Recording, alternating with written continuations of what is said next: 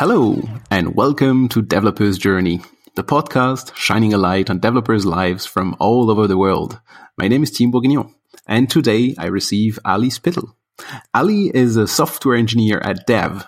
Before that, she was a lead instructor at General Assembly. She loves Python, JavaScript, and talking about code. She's most interested in the intersection of programming, art, and education. When Ali's not working, you can find her watching New England sports, competing on Codewars, taking runs around Capitol Hill, rock climbing, or participating in DC coding community events. Ali also blogs at dev.to slash ASPITTEL, ASPITTL, where she talks about code and her life surrounding it. Her writing has gotten roughly 600,000 readers the past year only. Wow. Ali, welcome to Dev Journey. Hey, thanks for having me. Oh, it's our pleasure. So let's start right in. Tell us, how did your journey into development start? Yeah, so I totally ended up being a programmer accidentally. So I didn't go to a high school that had computer science or anything like that.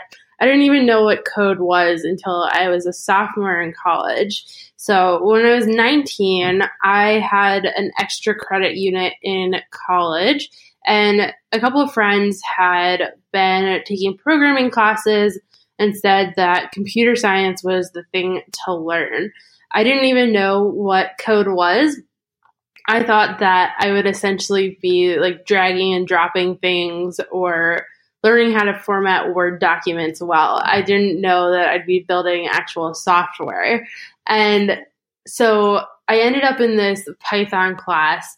I remember the first day of class, they didn't even have us um, writing code or anything like that. All they had was a piece of code printed out on paper. We were supposed to type that code into a text editor and run it.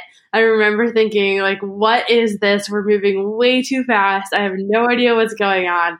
And it was like the super, super easy assignment. Um, but from there, we did all these games and built all these really cool things. I ended up just falling in love with programming and thinking it was the coolest thing ever. I then decided that I was going to try and double major in computer science. I'd done pretty well in the class, and they asked me to uh, assistant teach the class the next semester.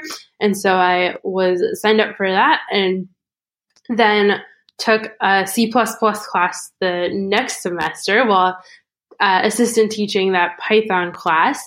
I absolutely hated C. So I felt like I was in way over my head. I didn't understand why we were programming all these things that we had built into Python. Like, why would we ever use this C language if Python exists? Python's amazing. C is not fun. Um, and the class just moved pretty fast too. So we were doing like algorithms and data structures and I was trying to trying to figure out what was going on and so confused by everything. I remember I pulled like two all nighters in a row trying to build a Sudoku solver, and I still didn't have the correct one by the time that the project was due. And I just worked so hard at that class and got worse grades than I was used to. Wasn't loving it. And so I was like, computer science is actually not for me. I was incorrect that last semester when I fell in love with Python. This is actually not my thing. I'm I'm walking away from this. Um, from there, I, I, obviously got back into it. Um, and what happened is that I was doing a political internship. I wanted to work in government when I graduated. I actually wanted to do like political journalism. So chasing the candidates on the campaign trail was kind of my dream job. And I was doing an internship for that, and they were asking me to do Excel work. And I was able to do the Excel work pretty fast because I could write macros and I kind of understood how data was structured and was able to be pretty efficient doing that. And then they kind of talked about this SQL thing, and asked me to do a little bit with that. And I didn't really know what it was, but I played with it. Um, the following summer, I was looking for political internships. Couldn't really find something that was paid, and I needed to have a paid internship. And um, I found this job that was a hybrid between politics, which was what I was doing, and computer science or software engineering. And there wasn't even like a job listing for it. It was just this company that had both these skill sets on their website. And so I cold emailed them. I was like, I am a junior in college looking for an internship. And it sounds like you all are, you know, doing some things that I, I could be interested in. Doing this, this data stuff is fun and seems like kind of the, the future of politics. And um, I've written a little bit of code in college. I TA'd or assistant taught, and kind of one thing led to another. And I started in kind of a hybrid politics software engineering job that turned into just a software engineering job. And so my whole journey has kind of been accidental in a lot of ways where these choices haven't been super intentional. And there's been a lot of highs and lows, but kept falling into it no matter if I wanted to or not. And have really loved doing it, even though it's been a somewhat rocky road. That's a very interesting, interesting journey. Was there a moment where it became uh, more intentional? Yeah. So I think after getting that first software engineering job or that job that turned into a real software engineering job, um, I think that that ended up boosting my confidence a lot more. I was able to do really, really well in that role. It was doing Python, and then I did some more JavaScript stuff as I kept going with the role. But starting off with Python was great, and I had a lot of fun with that. And doing the more tangible stuff actually was a lot easier for me than the conceptual stuff from computer science because I understood the context more. Like being asked to build a linked list seemed really abstract, and I didn't understand why anybody would need to do that. Um, whereas building a site that analyzes campaign data that has a tangible output that helps political campaigns and people can see that data and know what it does. And so, um, doing real world development for me was actually much easier than the academic development. Is this something that you you still see in your day to day job? Yeah, so I, I've taken a couple different roads now in my career. So I worked for a while doing that job, and I grew so much working for that startup doing politics and software engineering for them, and really just grew so much out of that. But then I started teaching, um, and in teaching, I was able to teach a lot more of the tangible stuff, the stuff that made sense and was fun and could be used by companies. Um, and I, I still do or did teach a lot of those data structures and algorithms things, but from a more practical standpoint. And I think having a hard time learning it myself has made it so that teaching that stuff to other people uh, is a little bit easier and can be a little bit more helpful for them. At least I hope. Mm-hmm. I'm, I'm sure it is. Did you have a chance to talk to the the teachers back then at university teaching you C++ and ask them basically um, why they chose this, those examples back then? Yeah, so I was not one of those students. I was such somebody who had always academically done really, really well, both in high school and college. And I think that was actually kind of harmful in a lot of ways. I've talked about this a little bit before, but um, I, I think that I grew up kind of expecting perfectionism with myself, um, especially when it came to like grades and doing well in classes. And I wasn't really used to struggling in a class. And so I really like blamed that on myself and just was like, if I work harder at this and spend more time at it, I'll understand it rather than like going to office hours or um, asking more questions. And again, I think that the whole class was kind of struggling with that class as well. Like looking back on it, a lot of people did drop and didn't didn't stay in the program. So I, I don't think it was just me, but at that point, it really felt like it was my fault. Hmm. Too bad. Well, I mean, it seems to have turned out okay. yeah, it definitely turned out okay. So after these uh, your studies, you said you um, went uh, to work for a startup. That's correct.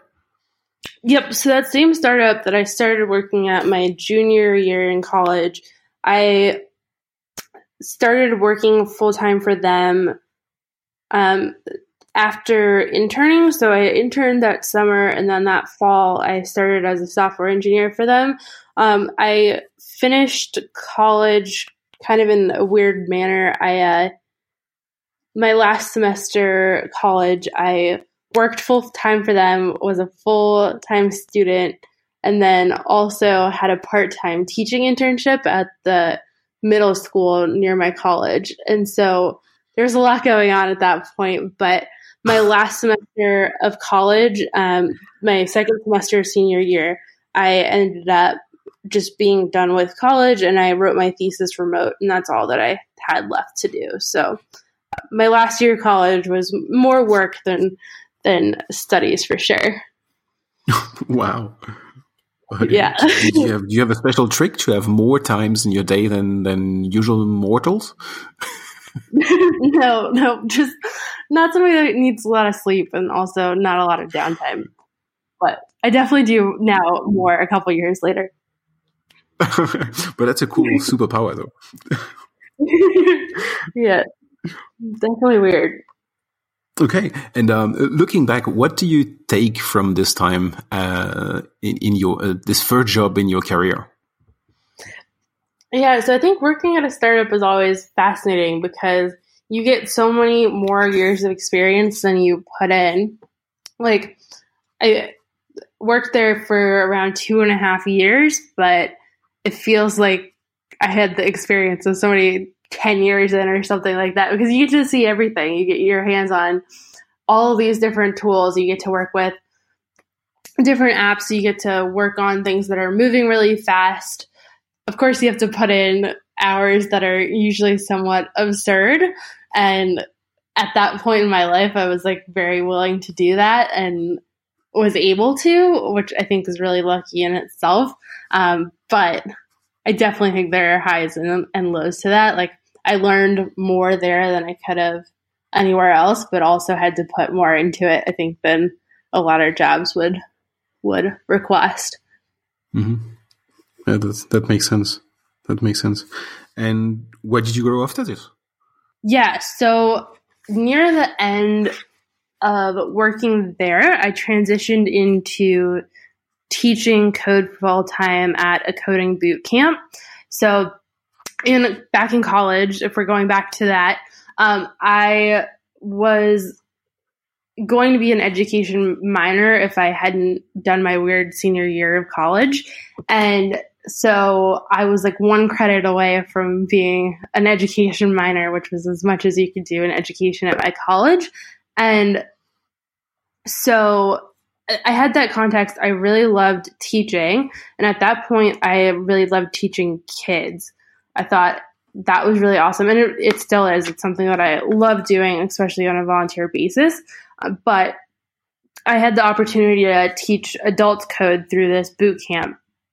And teaching adults is another really, really incredible opportunity because you get to be so impactful on their careers and it's definitely a different challenge than teaching kids. Um, and so I transitioned into doing that. I started off by teaching just kind of a normal coding boot camp environment with students on campus. And then I moved over to teaching at companies. So there's this enterprise program within the boot camp that I worked for, and they took employees of companies that were still employed by those companies and reskilled them.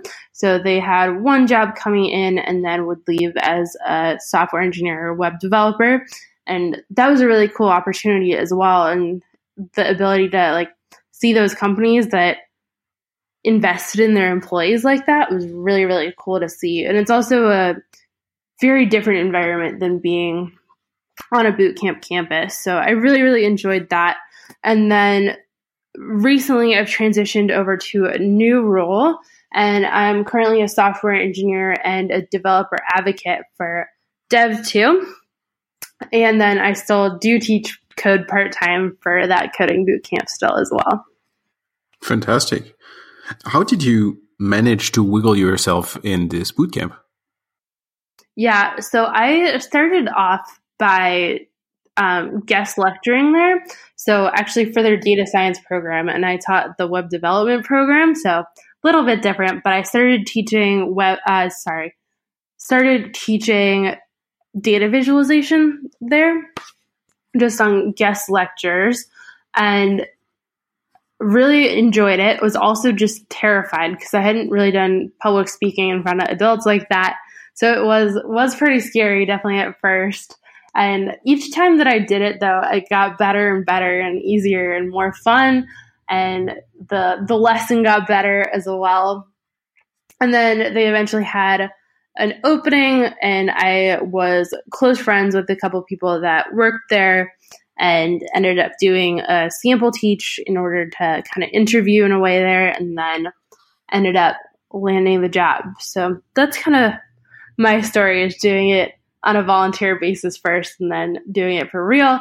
But that volunteering was really good for me because I love teaching and it was great for my company at the time too because those guest lectures turn into kind of recruiting opportunities as well. How did you overcome um, imposter syndrome? What did you did you have it in the first place?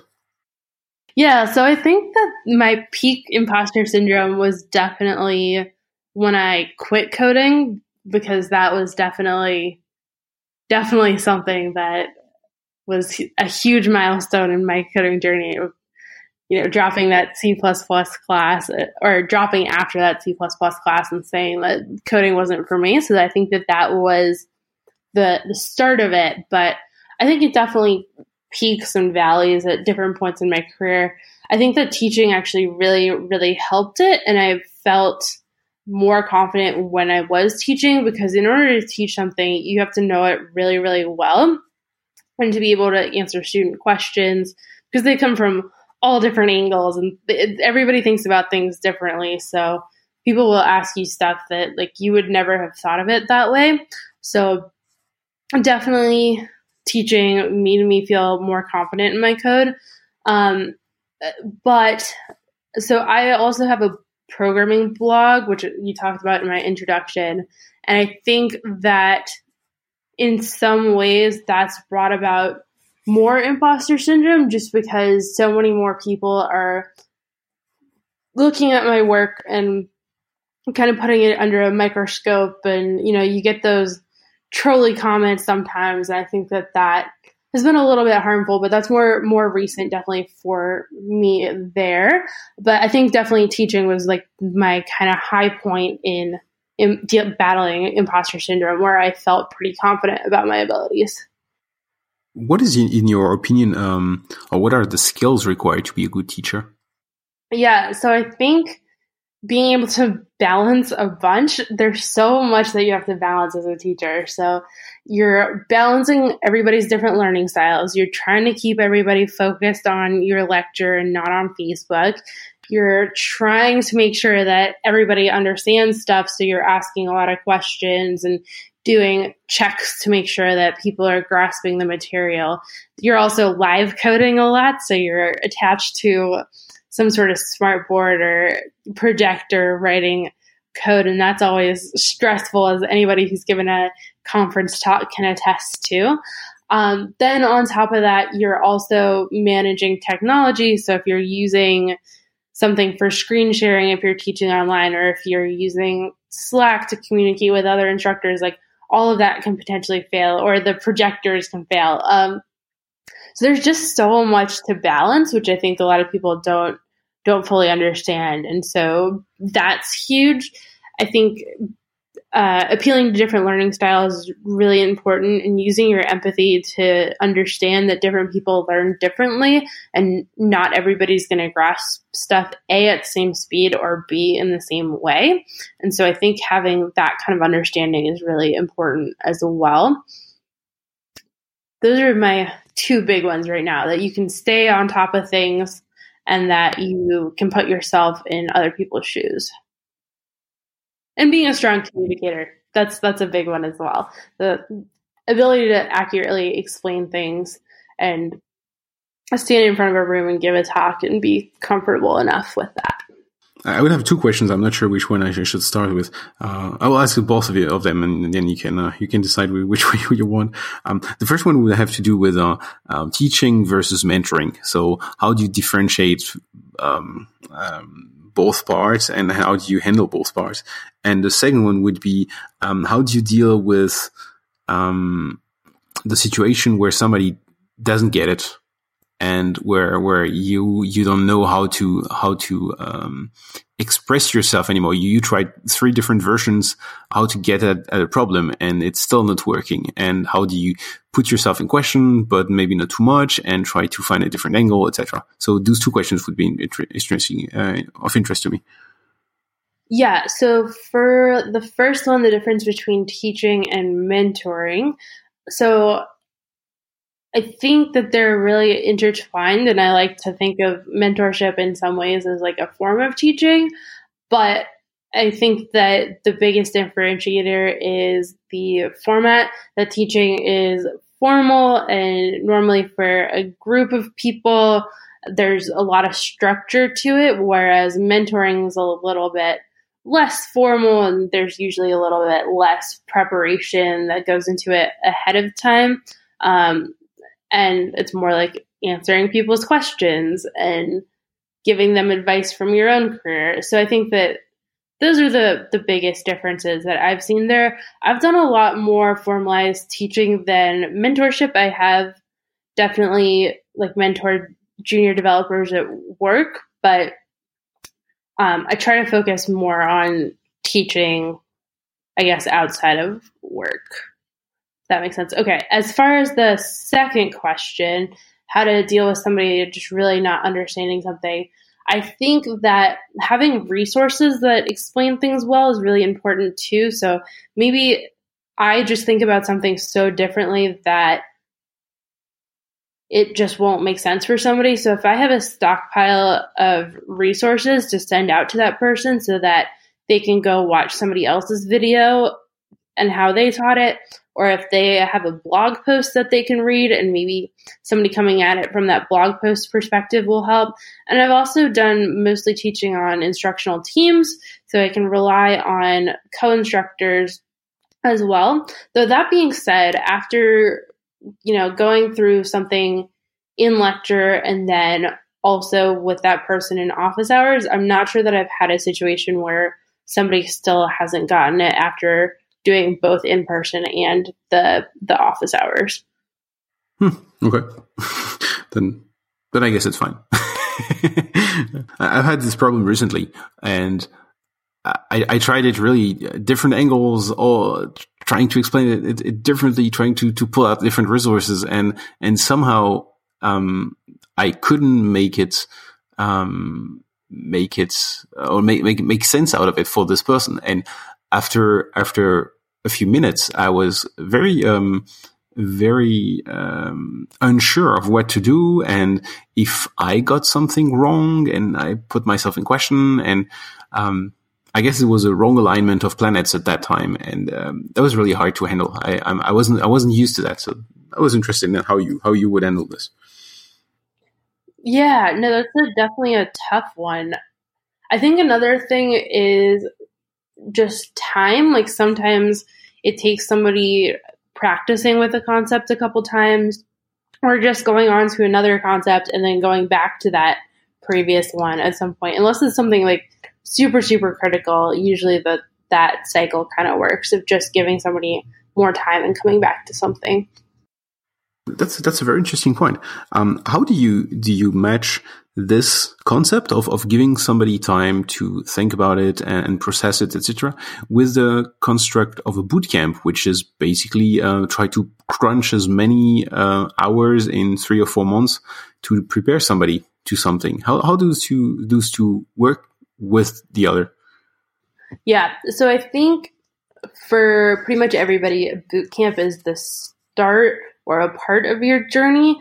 I usually recommend that people like self teach a little bit before doing a boot camp so that they know that they like writing code and can understand what's going on at a basic level first. So that's kind of the first level. But a lot of boot campers also had programming experience in their past. They took computer science in college. They were a software engineer 20 years ago, but are trying to move back to that. So a lot of them this is not their first step in their coding journey. But once they get to the boot camp, it really looks different for different people, and different people get more and less out of it, I'm just based off of like learning styles and how fast these things click for them. And so I think everybody comes out of a boot camp with some base level of knowledge, but some people are going to have to go back and keep working on their projects after that boot camp and really keep solidifying their knowledge, go back through the lessons that were given, like go back through those materials, make sure that they make sense. So for some people that's going to be a reality after the boot camp is that their learning journey I mean, for anybody, their learning journey is just starting, but for them, it's really just starting, and they do have to go back through the curriculum and make sure that they're up to speed on everything before job seeking. But the the majority, the vast majority, are at a place where they can just keep expanding their knowledge. In my experience, um, but yeah, it's really it is a really tough uh, scenario because things do tend to kind of snowball if people don't catch up just because of how lessons build off of one another. So that's one of those things. If you're at a boot camp, like please take advantage of office hours if you have access to them, because then you're getting a one on one chance to have everything explained to you. Also, really recommend if your instructors put out materials before class, going through the materials before class so that when you're actually in lecture, it's the second time you're seeing the material and you may have a better grasp of it there. But then again, you're also getting hit with the material again when you're doing the homework or the projects. And so hopefully these things are being reinforced over and over again and you're staying up to speed with them.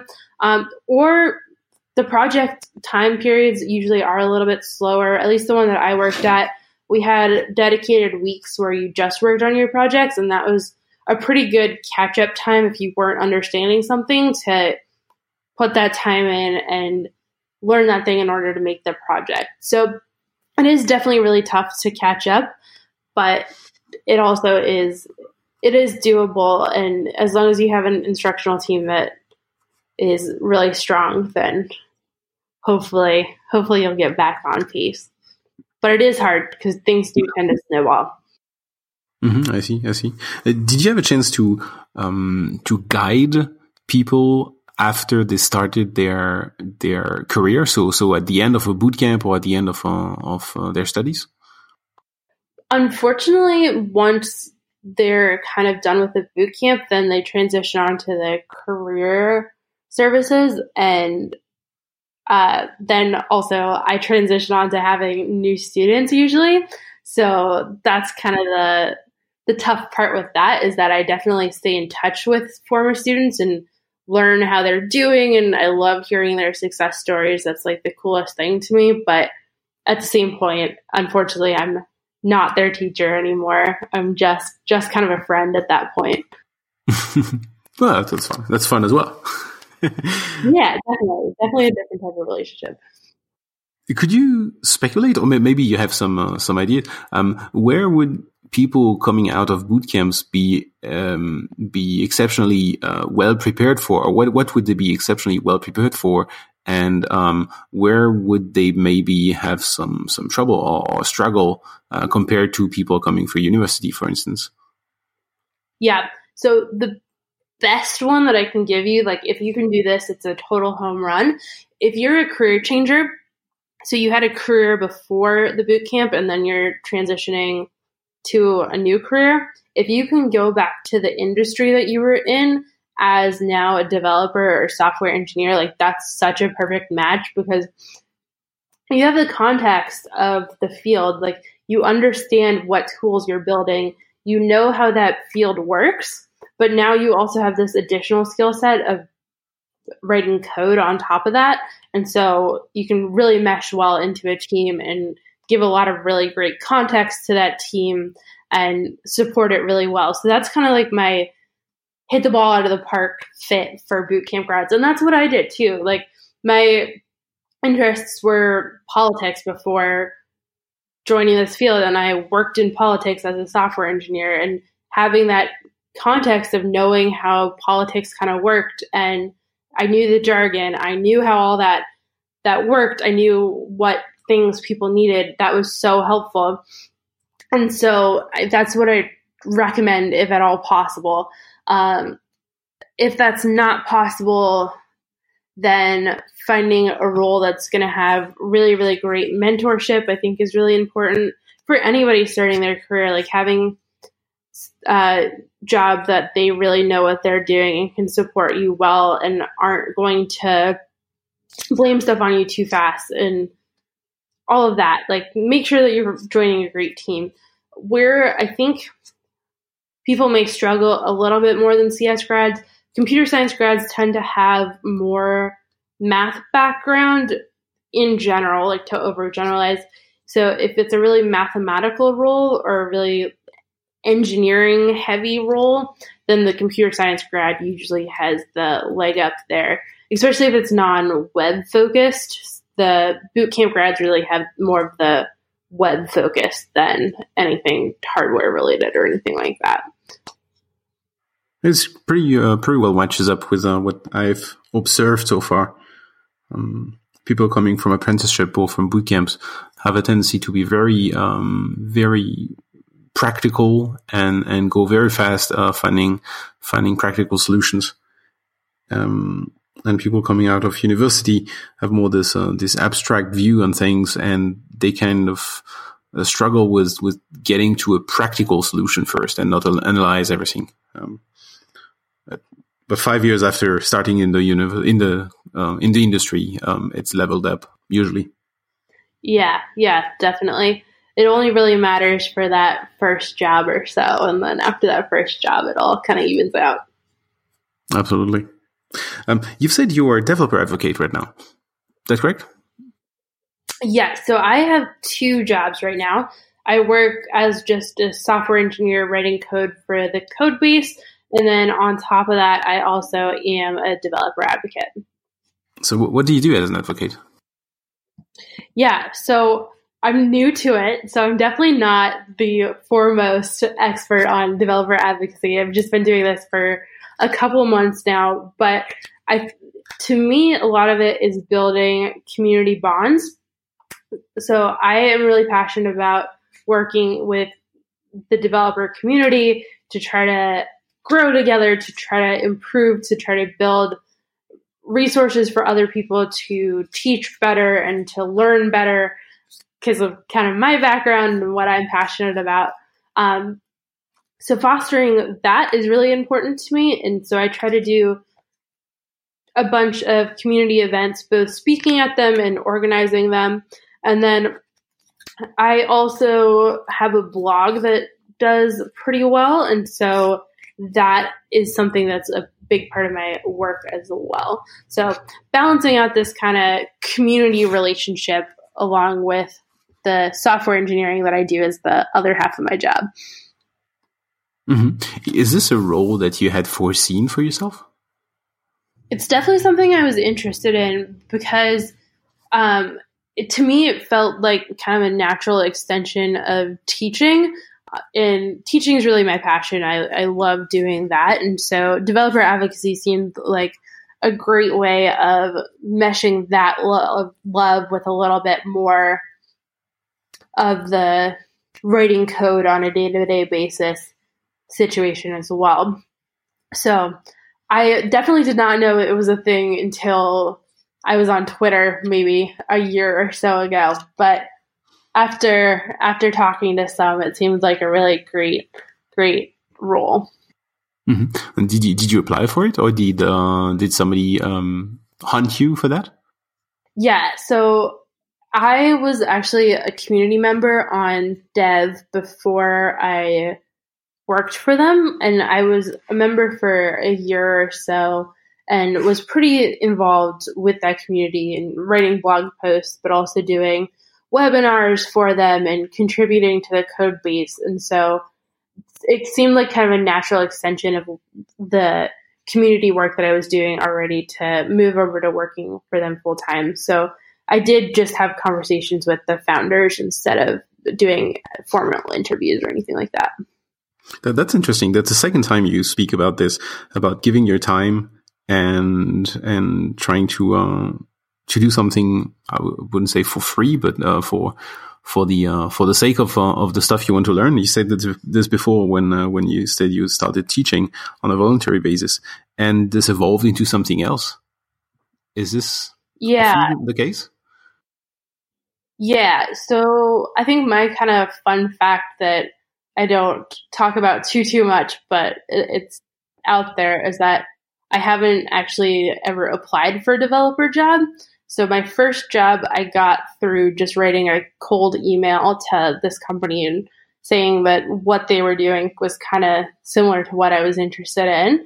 And then my second job I got through that guest lecturing and then this one through the community and so that's definitely been an interesting balance there of really getting jobs through connections that I made when I was not looking for jobs rather than connections that I made when I was looking or anything like that. Uh, are you intentional in making connections? Not not in, in the purpose of getting something out of it afterward, but um, trying to network and get out there um, intentionally because you know it's important. Honestly, I am just a really social person, and so I like having a lot of friends and making a lot of connections in that respect. And so I never really think about like, you know, oh, this might lead me to a job someday. It's more just like, oh, this person's really cool. I want to be friends with them. And then, you know, luckily someday something happens where, you know, my blogging, I never thought that was going to lead anywhere. Like, you know, when I was getting seven reads on each of my Medium posts, I never thought that I would be at a place where I'm going to, you know, reach a million viewers in a couple months. Like, that's such a different thing than I would have ever expected from myself. So, yeah, these things definitely not intentional, but I, I feel very grateful that they, they have happened. um, I, I, cannot leave it, uh, leave it, leave this in, in, in the air without asking. How did you get to se- from seven read to one million? What's the secret sauce? Yeah, so lots of lots of different factors in that. So I think the first thing I started cross posting. And so instead of just posting on Medium, I was also posting to Dev.to, which I work for now. And their kind of homepage algorithm and their social sharing uh, really ended up building more of a following there. And then also social media has been kind of a part of that as well, where I've gotten lucky a couple times with Hacker News and Reddit, and then also having a consistent Twitter situation has also helped. So definitely a combination of a lot of factors, but um, I think just like a lot of patience is is key for for growing any sort of blog. Is that it's going to be slow at first, and then at some point, hopefully, will hockey stick a little bit. Mm-hmm. You, I think you were downplaying your your effort in there. So you were consistent for a few years. I, I I'm sure. Yeah. So I have been blogging really consistently for around a year or so. So it definitely has grown faster than I would have thought it would. Um, but yeah, there's definitely a lot of work that goes into it and writing a lot of blog posts that are content that I believe in and stuff that I can really stand behind. And then also, you know, using my beliefs and things and writing about that has also been been a good formula for me there. And then also like social media is fun, but it's also work in a lot of ways and building that has taken some effort as well. Oh boy, there's so much I would like to ask, but we've reached, we, we are almost over the time box already. Um, if you could give yourself um, an advice, maybe back back at university, uh, what what would that be? Yeah, so I'm going to give you two pieces of advice here and break the rules a little bit.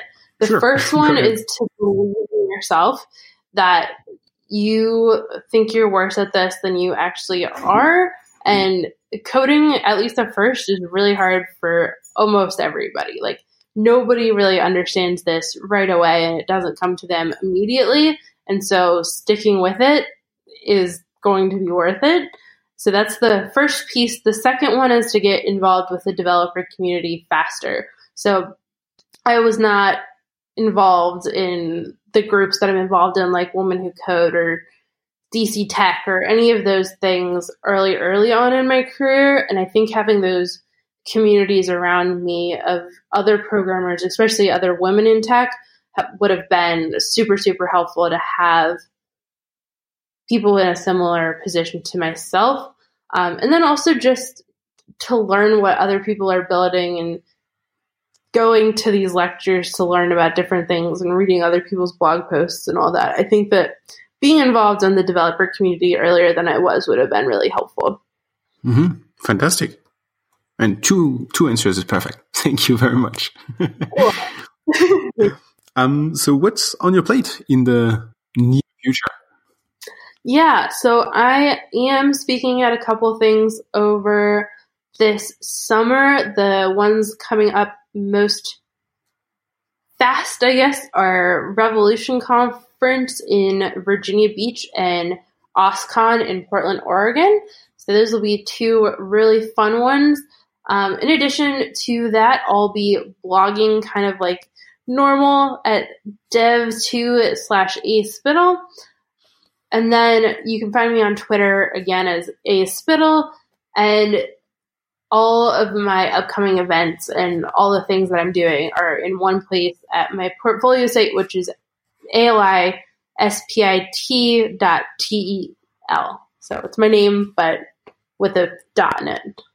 Mm-hmm. Fantastic. I will add all those links to the show notes so that the listeners can just click on it and don't have to type anything. Fantastic. And would Great. Twitter be the, yeah. the first place um, to um, to reach out to you? I think the Dev.to is probably the best one. We have a chat platform, so you can reach out to me there, but Twitter is also great. Okay. So we'll add all that to the show notes. Thank you very much. This has been a blast. A very interesting story. Thank, thank you very much. Thank you. This was fun. And this has been another episode of Developer's Journey. We'll see each other in two weeks. Bye bye.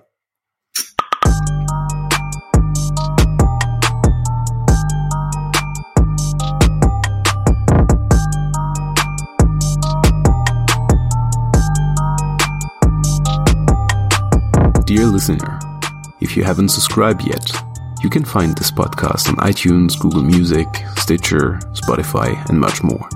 Head over to www.devjourney.info to read the show notes, find all the links mentioned during the episode, and of course, links to the podcast on all those platforms. Don't miss the next Developer's Journey story by subscribing to the podcast with the app of your choice right now. And if you like what we do, please rate the podcast, write a comment on those platforms, and promote the podcast on social media. This really helps fellow developers discover the podcast and those fantastic journeys. Thank you.